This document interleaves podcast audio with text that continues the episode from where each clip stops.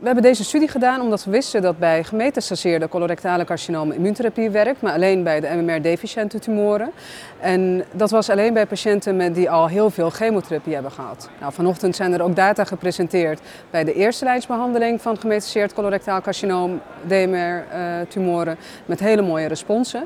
Maar het was nog nooit eerder gedaan bij patiënten zonder metastase, dus echt de vroege carcinomen. En we hadden rationale om te denken dat deze tumoren meer kans maakten op respons dan in de gemetastaseerde setting. En zowel voor de MMR-deficiënte als de MMR-proficiënte tumoren. En de gedachte daarvan was bij de MMR-deficiënte, je gaat het eerder geven, dus wellicht eh, heeft het immuunsysteem dan toch uh, meer kansen om, om te responderen. Uh, maar daarnaast bij de MMR-proficiënte weten we uit werk van andere collega's dat in die tumoren in een vroeg stadium dat er veel meer T-celinfiltratie zit. En we weten ook weer uit andere studies dat meer T-celinfiltratie predictief is voor respons op immuuntherapie. Dus dat alles samennemende en ook neoadjuvante resultaten uit andere uh, kankertypes laten zien dat, hele hoge, uh, dat er hele hoge responskansen zijn. Nou, dat allemaal bij elkaar was rationale voor onze studie uiteindelijk. We hebben de studie opgezet waarbij we patiënten met um, vroeg stadium uh, dikke darmkanker, dus geen rectumcarcinomen. Um, we moesten weten of het een MMR-deficiënte of een MMR-proficiënte tumor was. En uh, beide tumortypes mochten in de studie. Patiënten worden geïncludeerd, krijgen eerst een colonoscopie, meestal een nieuwe colonoscopie omdat ze het al eerder hebben gehad. We nemen nieuwe biopten, dus verse biopten, omdat we daar allerlei transactioneel werk ook daarmee moeten kunnen doen. Vervolgens starten ze met de immuuntherapie. Dat zijn twee kuren. Ehm, de eerste kuur is uh, twee soorten, ipilimumab, laag gedoseerd, 1 milligram per kilogram. En nivolumab, 3 milligram per kilogram. En dan twee weken later krijgen ze nog een keer nivolumab, 3 milligram per kilogram.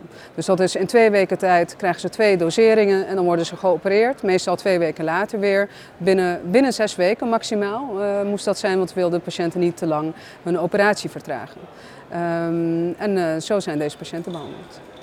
Ja, het meest indrukwekkende is natuurlijk wat we zien bij de MMR-deficiënte tumoren. Uh, natuurlijk wisten we dat er een grote kans was dat deze tumoren zouden responderen, maar dat het zo indrukwekkend zou zijn, dat hadden we niet durven dromen. Dus alle patiënten, 100% waren zeven, maar alle zeven hadden uh, major pathological response zoals we dat hebben gedefinieerd.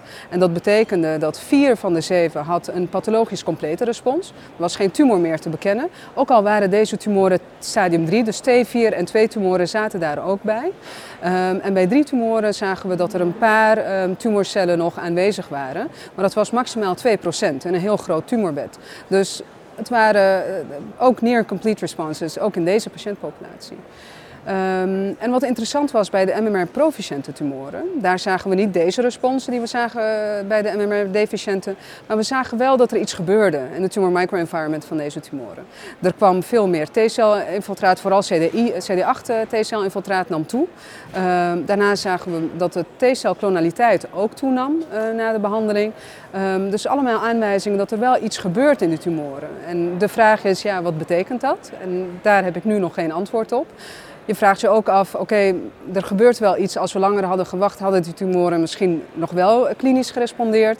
Um, en nou, dat is iets wat we in de toekomst nog moeten uitzoeken.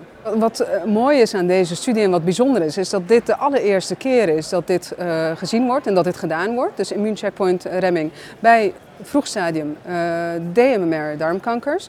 En dat we deze responsen zien. Um, dat geeft ook hoop voor de toekomst en dat dit misschien in de toekomst de behandeling zal zijn voor deze patiëntengroep.